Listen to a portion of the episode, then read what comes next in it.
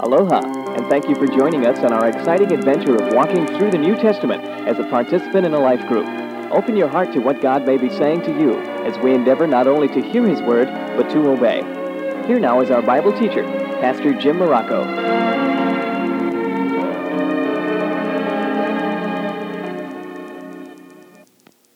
In contrast to the world's hatred that John mentions in verse 13, we see that an outward manifestation of the Christian is love.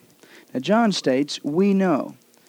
What he is saying is that we know this is a fact, that we have passed or crossed over from the realm of death to that of life. A Christian is one who has been resurrected out of a spiritual death into eternal life.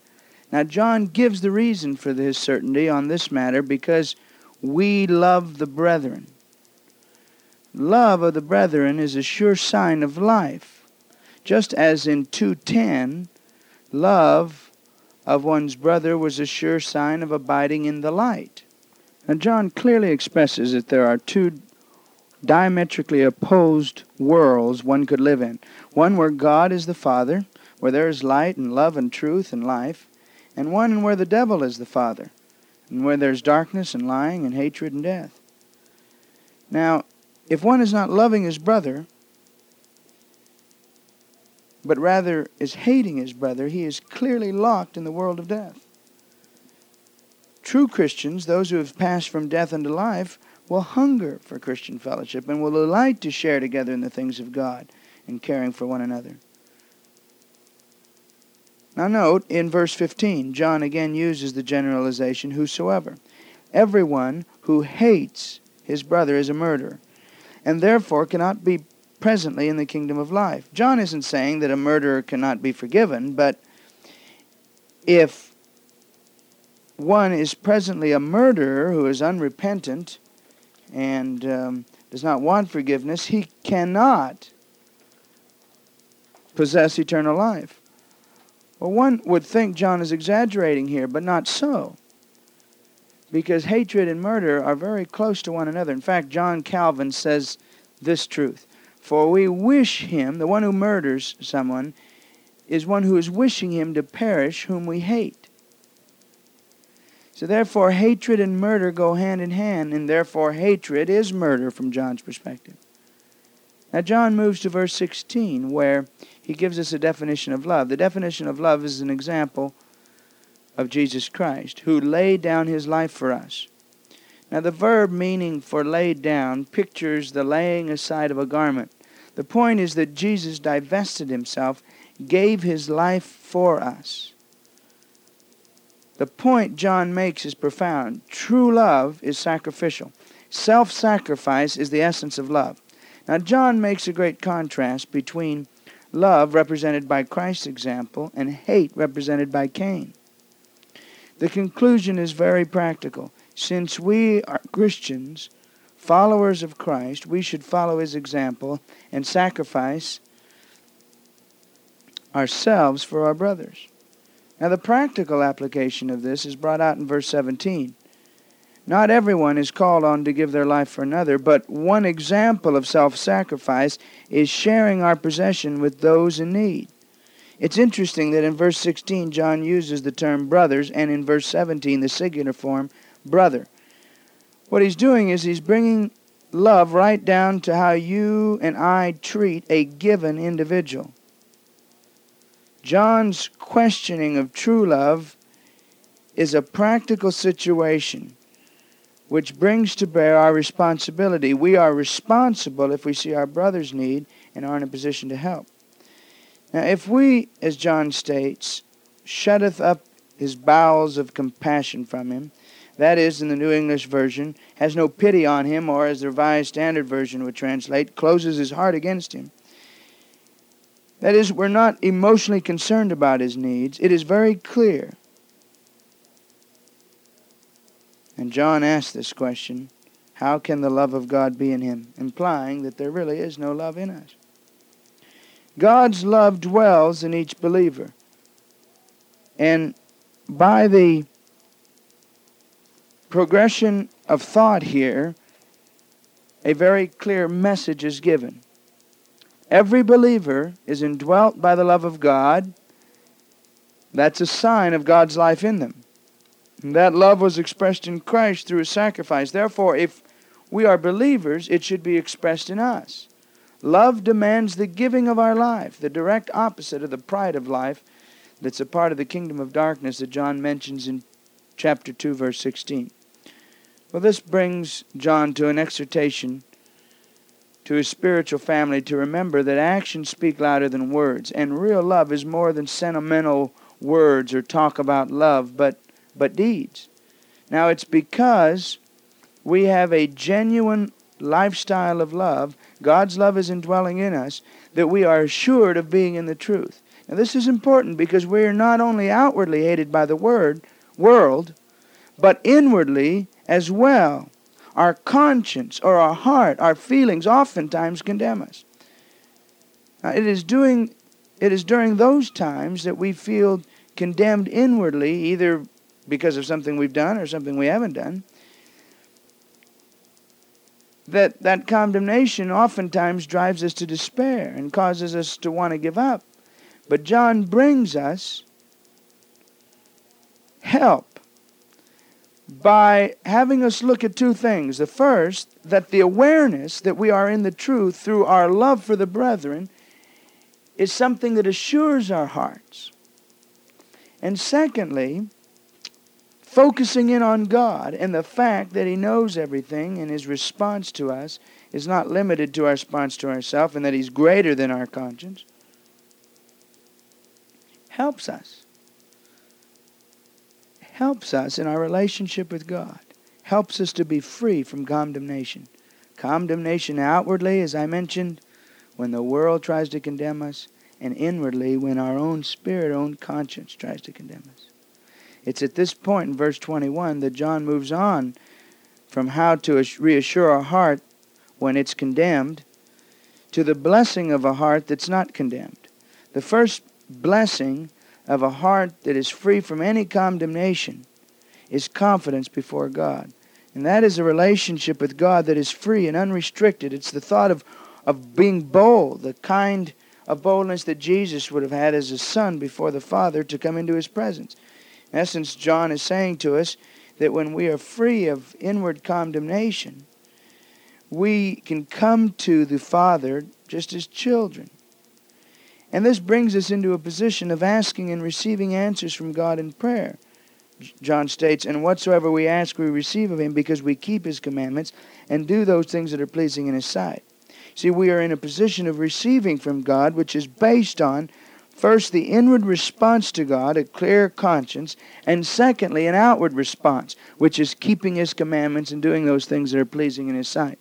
Now, John, in verse 23, explains at least what he means by keeping his commandments. It really boils down to two commandments. The first one is belief. Not just shallow belief in anything, but belief on the name of his son Jesus. What John is saying is true belief in who Jesus is, his deity, his eternal sonship, and his saving work as the anointed Messiah. The second commandment is love. Not only belief, but now love, loving one another. It's interesting because Jesus really summed up all the commandments by saying, Love the Lord thy God with all thy heart, and with all thy soul, and with all thy mind, which really is, in essence, true belief in Jesus. And then, secondly, loving your neighbor as yourself, what John says that we need to do. Love. True belief and love. That is the confession of faith, which is a decisive act. Someone confesses their faith in Christ, and then love for the brethren, which is a continuous living out of that faith. Well, John states, He that keepeth his commandments dwelleth in him, and he in him. Now, this sounds very similar to Jesus' words in John 15:1. If ye abide in me, and my words abide in you, ye shall ask what you will, and it shall be done unto you. Well, that's exactly what John has just got through saying here. The tremendous privilege. It's a tremendous privilege that all comes from obedience to Christ. the importance of obedience to Christ. No one can dare boast of being in Christ unless he is obedient to the commandments. And John has been sharing what these commandments are. They boil down to basically three things true belief in Christ, love for the brethren, and earlier in this chapter, moral righteousness. Well, John finally concludes by talking about the Spirit of God. He mentions, And hereby we know that he abideth in us by the Spirit which he hath given us. Another proof of the knowledge of the working of God in us, and that is Christ abiding in us through the work of the Spirit. The Spirit of God in us is a sign of God's life in us. And it's the Spirit of God working through us and manifested outwardly in our lives through righteous living and love for the brethren and true doctrine. I'll be back in a moment with the application.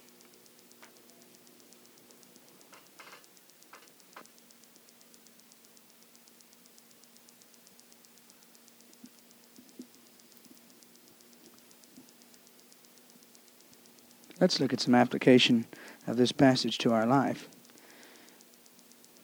One insight is this it's easy for us to say, oh, I love everybody. Looking at humanity with a capital H, I love everybody.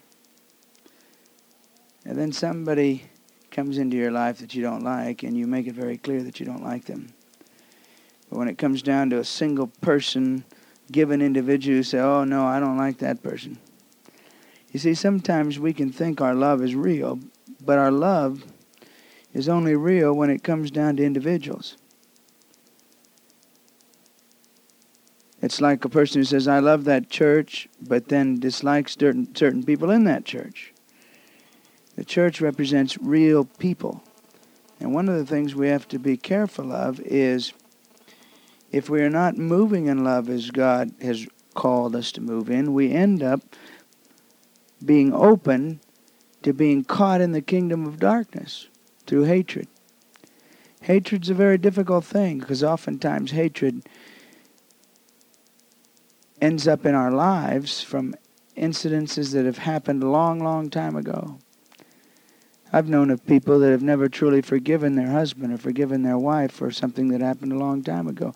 And hatred brews, so that when a little thing happens, that hatred comes out in full force. Now, that hatred is bad news. And the reason it's so bad news is because it is seen by God as murder. You say, ah, oh, that's hard for me to believe. No, it shouldn't be. The reason it shouldn't be is because it's hatred that breeds murder. Not going to have murder unless there's hatred, a desire to do somebody in, get rid of him. Well, the sin is that attitude. Because that attitude is the basis for the action. Now, hatred works both ways. It not only affects the person whom you hate, but it affects you. Because since it's living in your life, it cuts you off from the kingdom of light, cuts you off from God's grace. And it destroys you just as any sin that you would commit would destroy yourself, as well as the person the sin is committed against. And get rid of that hatred. Say, well, Pastor, how do I do that? God's given you an example, his own example of forgiveness of beginning to act toward that person in love. You say, Well, I don't love them. That's all right. Don't allow that emotion to begin to hinder genuine love. Genuine love's an action. You can begin to act toward them as though you do love them. And as you begin to act that way, God will change the emotions, change the feelings. Now, another thing is that we need to be responsible for what we see and have. It's made very clear here. If you see somebody else's need and you have the things that can be able to help them. Now, it makes this very clear. Some people have come to me and said, Pastor, let's go do this. Now, they have seen that need. Well, by the very nature of the fact they've seen that need, they should be willing to move in that. Now, there are sometimes we see needs and we're not in a position to help. But by seeing that need, we may know of other people that would be able to help. And Therefore, we can help in that way by channeling the meeting of that need through a different channel. Now, love is a very real thing, but love is really eyesight. It's eyesight seeing needs of people and moving with compassion to try to meet those needs. Eyesight and compassion, very interesting aspect of love. Love is action, actually doing something. Now, another thing we need to begin to see is that the problem of condemnation is very real. And the evil one would want us to be condemned. Some people get condemned easily because of the way they've been raised. That is, they've always been raised by they've been raised by individuals who would constantly be putting them down, constantly putting them down. And so inside there's a mechanism that constantly condemns them, constantly condemns them. Now when these individuals become a Christian, they sometimes have to cope with that habit or that lifestyle of people putting them down so much. And so oftentimes, even in little things, they feel condemned in their hearts over things, things that maybe they don't need to be condemned about. Or there are some individuals that get caught and they get condemned justly. I mean, they, they've done things that their conscience is seared over and they, their conscience is hurting over.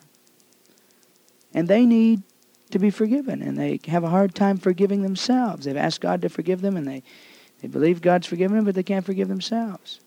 Well, both of those cases are cases of being condemned. Now, God gives an answer here, very clear. And the answer is look at who you are. You're a person in Christ. You're living in love. You're, you're actually living out what God would have you live. And that brings assurance that God is there.